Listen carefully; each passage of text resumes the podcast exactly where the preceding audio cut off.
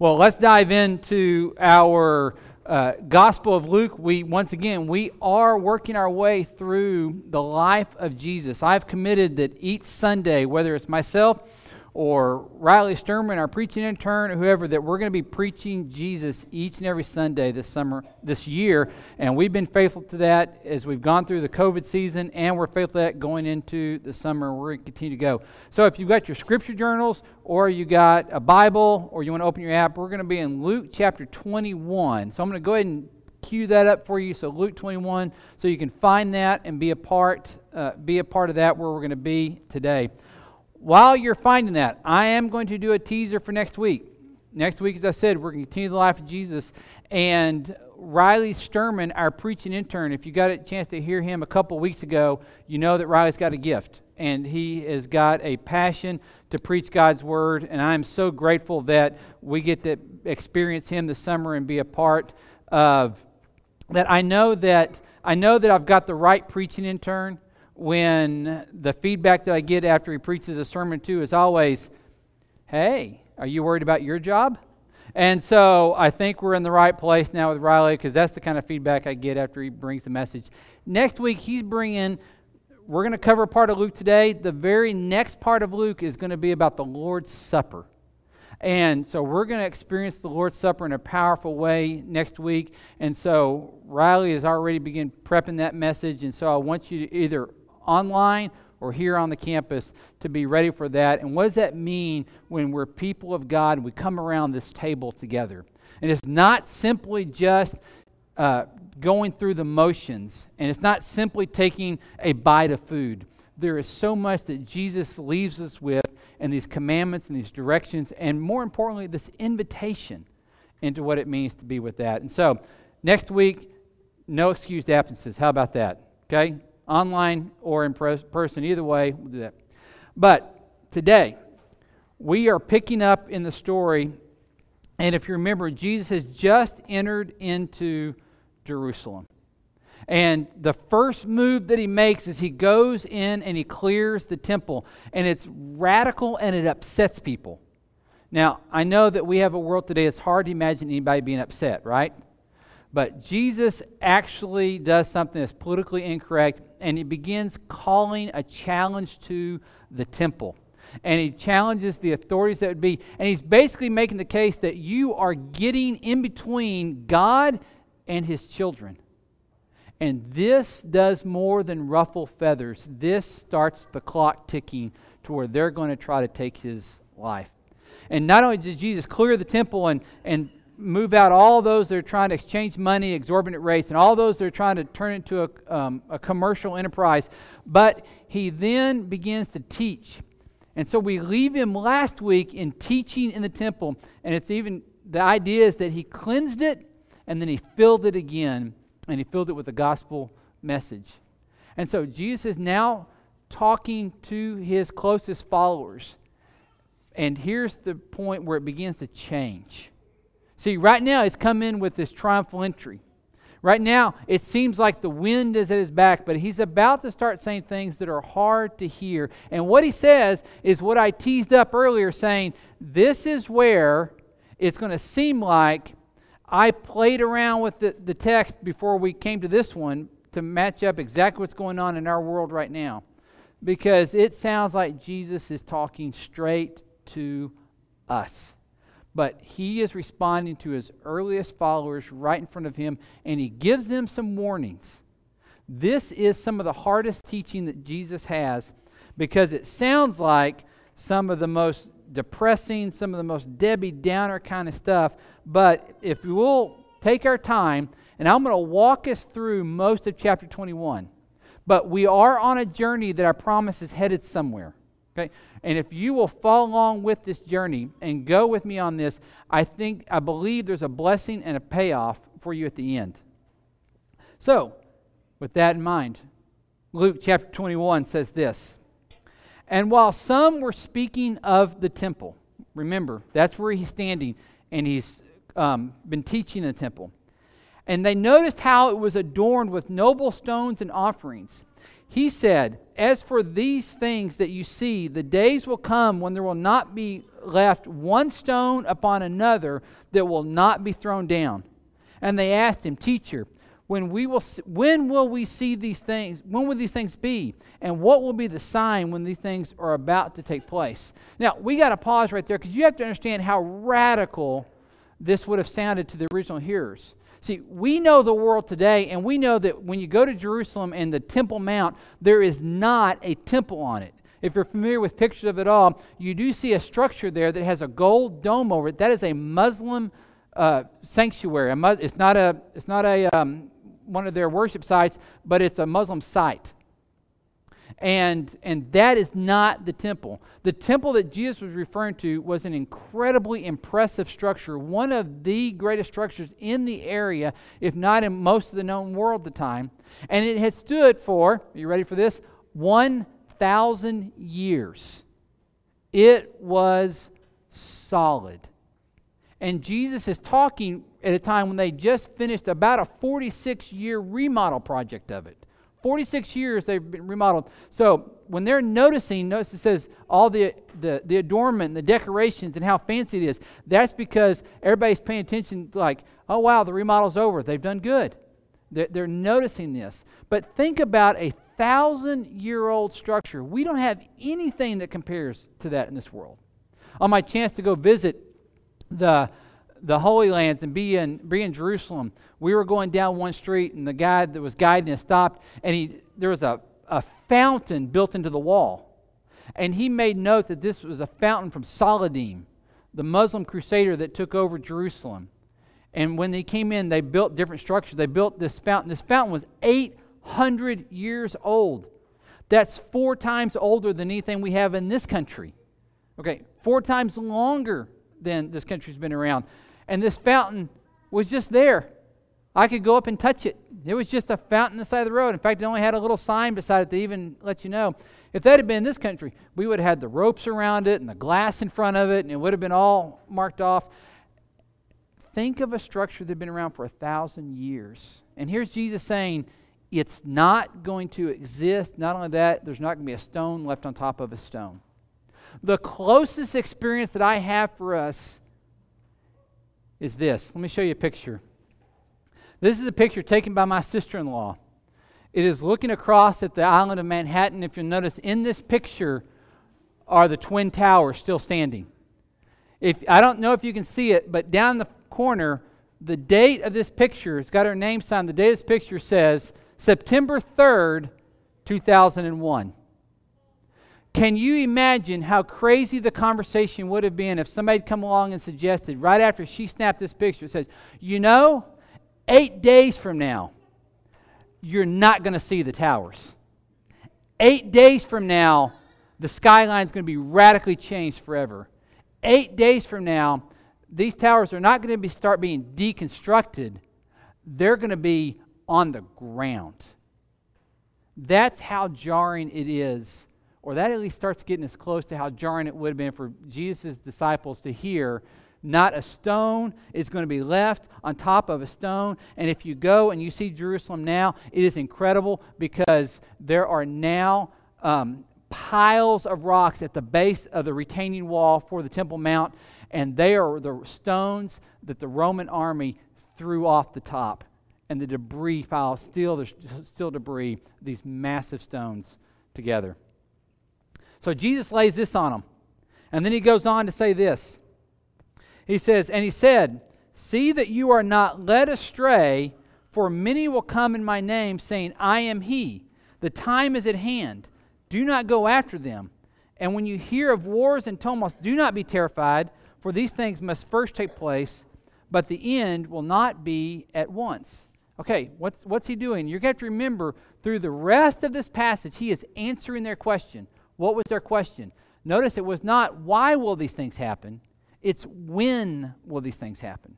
And so everything that follows is Jesus providing an answer to the when question. And he says, now, you're going to have to pay attention because other people are going to come in my name and they're going to come claiming to be me. Okay, that gives us an indication that Jesus has a certain amount of notoriety, doesn't it? He's got a certain level of popularity that others would come along as imposters and imitate him. Imitate him with this and try to lead them astray. He says, So you're going to have to pay attention. And he says, The time is at hand. Don't chase after them. But when you hear of wars and tumults, do not be terrified because these things are going to take place. Keep reading with me. Verse 10.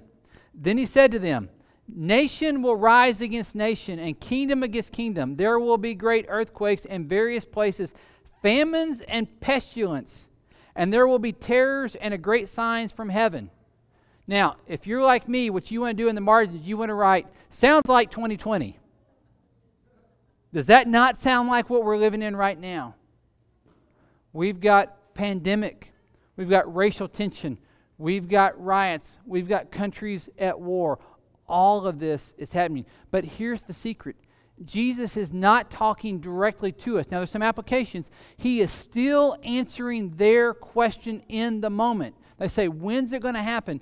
And Jesus lays out all these predictions. And if you follow history, following from this point in the Roman in- Empire for the next several um, seasons, there is earthquakes, there are famine, and there is chaos in the Roman Empire.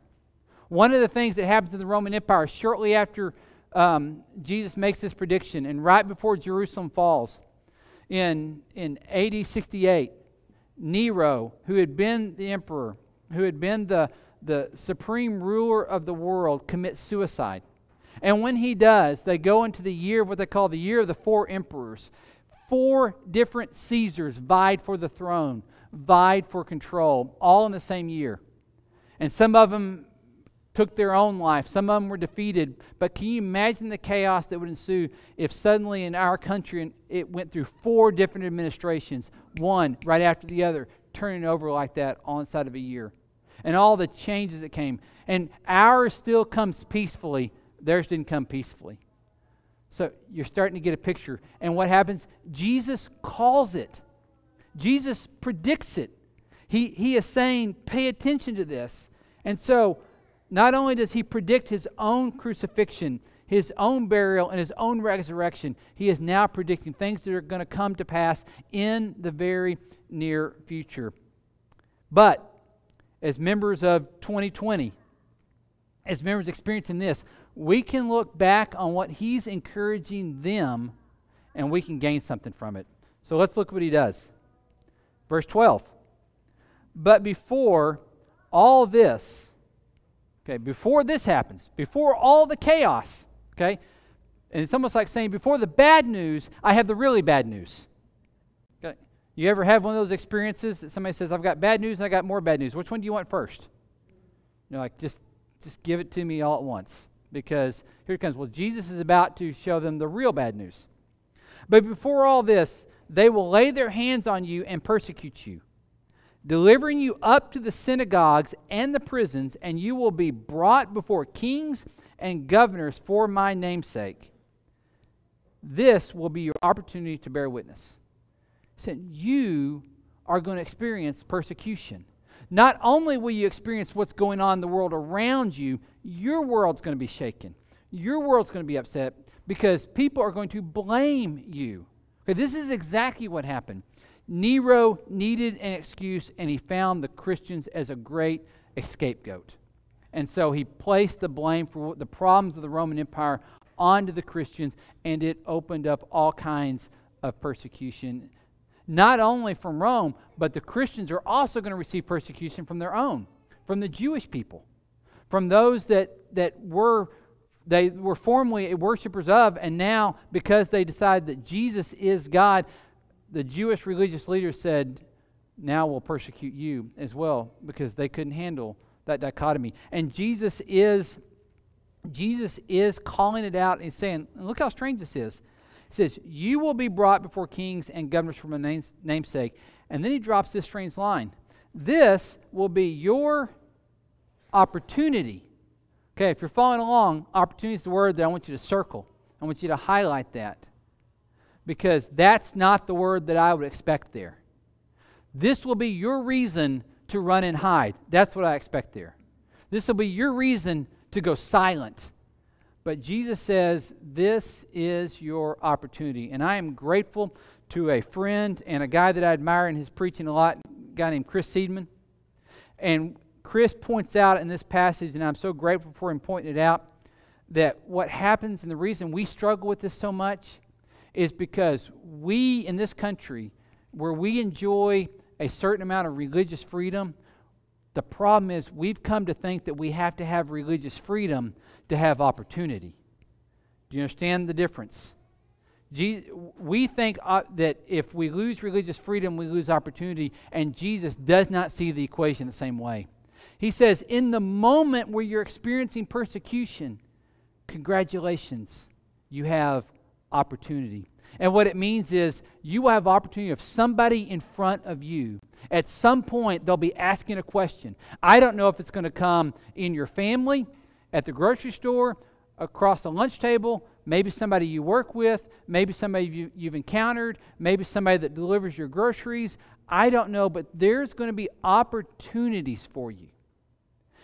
And I can clearly see that in this season of COVID, in this season of racial tension, in this season of all the things that make us feel like Jesus is talking right to the year 2020, I have already seen opportunity. We've seen more and more people turning and saying, Tell us why you can be so calm in the middle of this. They're looking at followers of Jesus that are reacting differently than the world reacts. And does anybody want to argue that the world's high anxiety right now?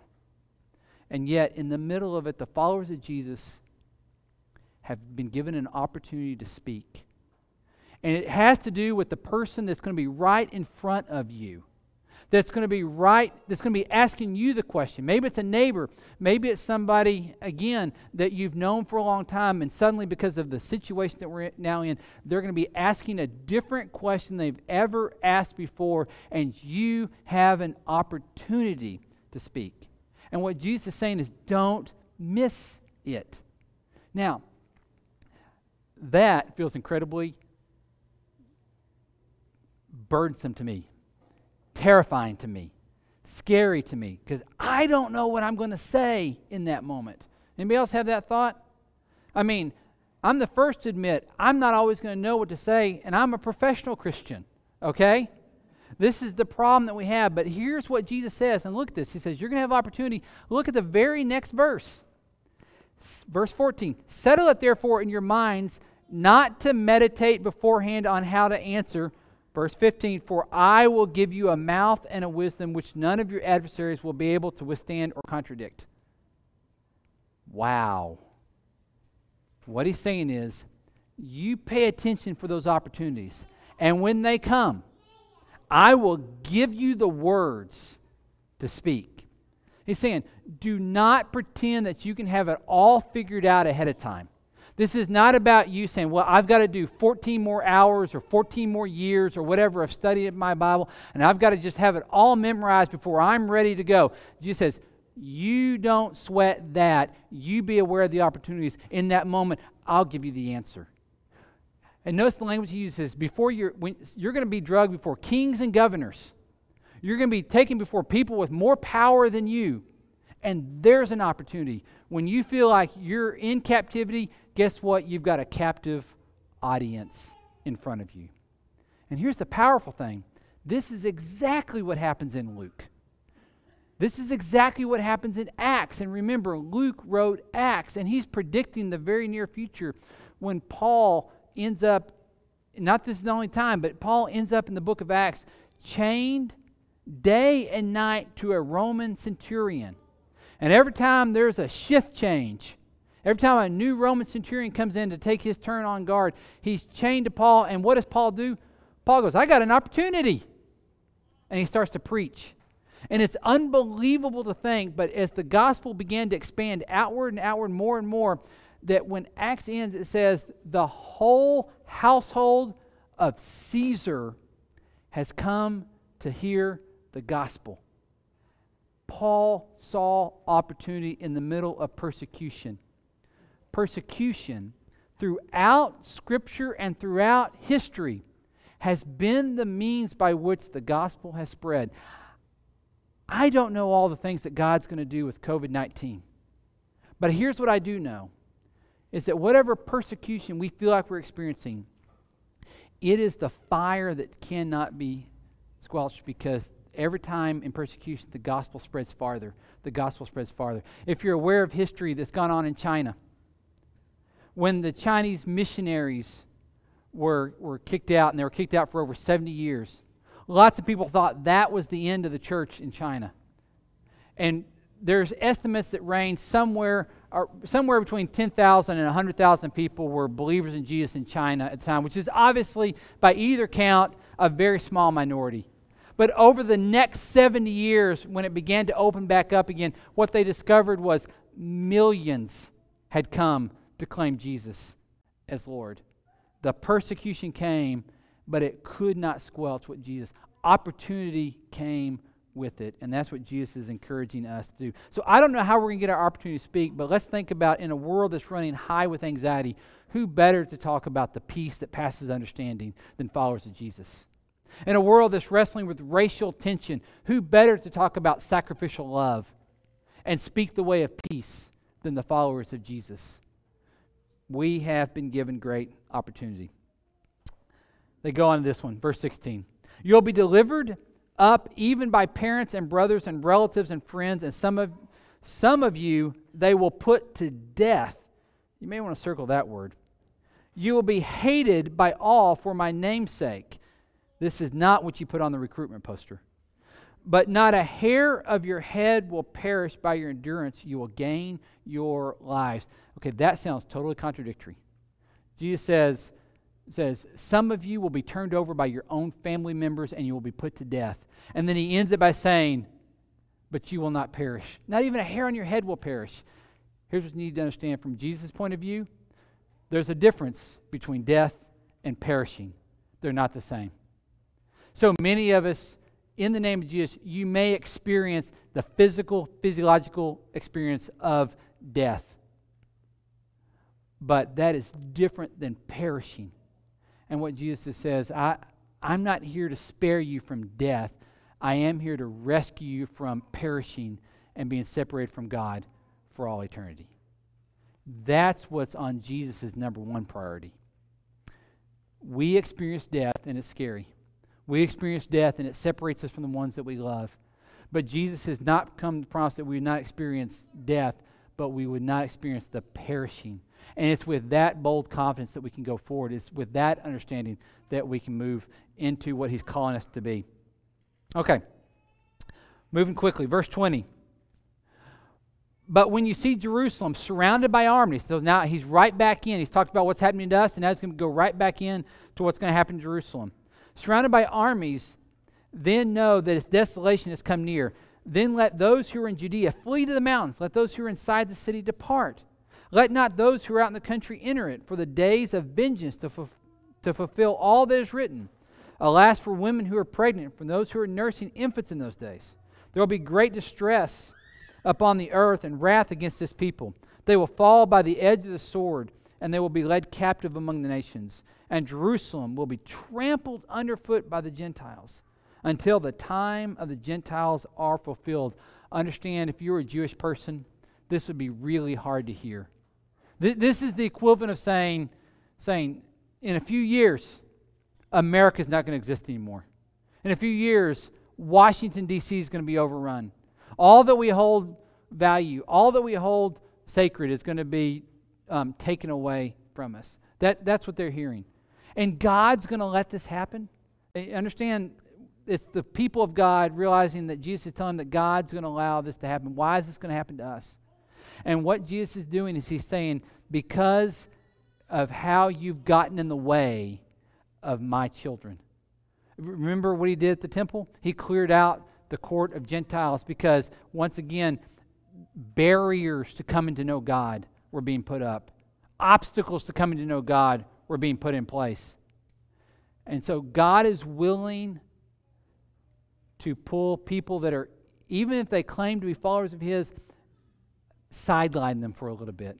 And that's what he's going to do. He's sidelining his people.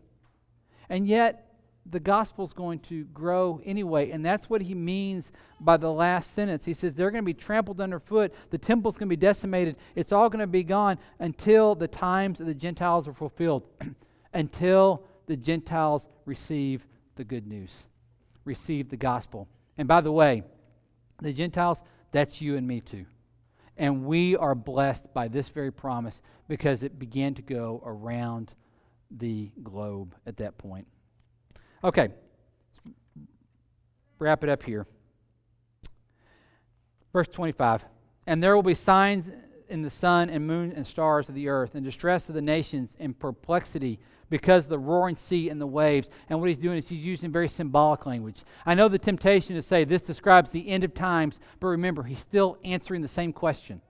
And so he uses very symbolic language. People fainting with fear and with foreboding of what's coming on the world. For the powers of the heavens will be shaken. And there's the next word I want you to circle will be shaken. And then they will see the Son of Man coming in a cloud with power and great glory. Now, when these things begin to take place, straighten up, raise your heads, because your redemption is drawing near. Jesus is saying this things that you think are unshakable are about to be shaken. Your world, because you have put trust in all these things, you put trust in the temple, you put trust in the nation, you put trust in all kinds of places, but in me, they're about to be shaken, and you're going to see that which you thought was unshakable is going to be shaken. Now, what happens when something is unshakable and everything else gets shaken? That which was unshakable is now revealed. Does that make sense? When we think something can't be shaken and it shows that it can be shaken and taken away, the only thing left is that which is truly unshakable. Some of you have gone through a season of being shaken. All of us, on some level, have experienced that with what's gone on in the last couple of months of being shaken. That which we thought was secure has been taken away. And Jesus is saying, in that moment, you will see, it will be revealed, the things that are unshakable. And what is that? He answers it 27. They will see the Son of Man coming in a cloud with power and great glory. And once again, it's a prophecy for us, but also for back then.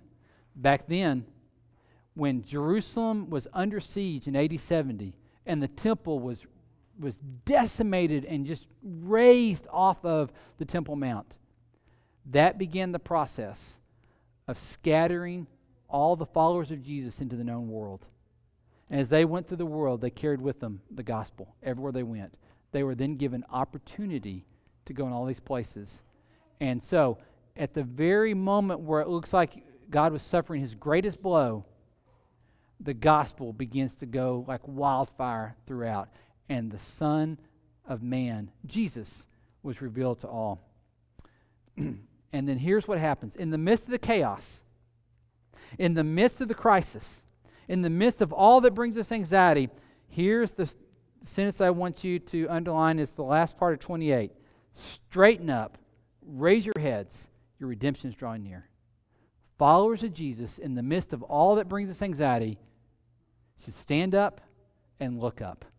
Followers of Jesus should stand up and look up. Because here's what we're doing we're not near as concerned about the kingdoms in front of us as we are the kingdom above us. I know we live here. We get our mail here. This is where we think all of life happens, but we're in the midst of the chaos. We can go, This world is not my home. There's an old hymn that says that. We're just passing through. So we're going to look up and we're going to trust in the thing that is unshakable the glory of Jesus. So he ends the whole thing this way. Verse 34 Watch yourselves, lest your hearts be weighed down with dissipation and drunkenness and the cares of this life, which this sounds a little funny. And what he's saying is, it's not always going to be bad. And during the good times, be careful because that's when you fall asleep. That's when you lose your alertness. He says, But the day will come upon us suddenly like a trap, for it will come upon all who dwell on the face of the whole earth. But stay awake at all times, pay attention at all times. And then he ends this way praying that you may have strength to escape all these things that are going to take place and to stand before the Son of Man. This whole passage leads up to this one line Do you stand before Jesus? Where do you stand in relationship to Jesus? All of these opportunities, all of these crises, as He reveals Himself to be the only thing that's unshakable. When you go through seasons of being shaken, seasons of all that you thought you could trust are taken away, whether it be through disease, loss, economic struggle, whatever it is, and you come to the point where you realize that it's only Jesus that cannot be shaken in my world. He's the cornerstone, the one through which everything else lines up. Then you've got to ask the question where do I stand in relationship to Him? And that's the question I want to leave you with. That's the question I want you to take into, into communion together. Where do you stand? And, and where do you stand amidst within with all that's being shaken around us right now? Because the invitation is to stand up and look up. And I know it's anxious, and I know it's not settling. But I believe Jesus spoke to that group of followers, and it was going to be difficult, horrendously difficult in the days to come. And I believe he would walk into this room right now and say the exact same thing to us Stand up, look up, because I am unshakable at this moment. Let me pray for us. Heavenly Father, these are some tough words. And I'm going to acknowledge that this seems like a very difficult season that we live in. But you predicted it. You both predicted what your earliest followers would experience. And you predicted that we would still struggle in many ways with the same thing. So, Father, with disease, with riots, with violence, with the injustice that seems to be perpetrated around our world and with so much in the unknown, Father, I pray that we would be the ones in the middle of it that would see opportunity, see you as unshakable. And that would allow us to stand up and to look up. Father, for anyone that's hearing this message and they have yet to realize that you're the unshakable one, or that you, they don't know where they stand with you. I pray that you would begin to work in their heart. And if there's, there's a question they need to ask, or if there's somebody they need to talk to, that you would compel them to do so. They would seek out and reach somebody. Whether they reach us or somebody that they know. Anyway, Father, that this would begin to make fruit in their lives and to begin a life change for them. So that even with all the chaos that's going on around us, they can still know in the middle of it all that you are Lord and that you have got this no matter what we're experiencing. Father, I'm so grateful for these words, even though they're tough to hear. But you are aware of every need. In the name of Jesus, I pray. Amen.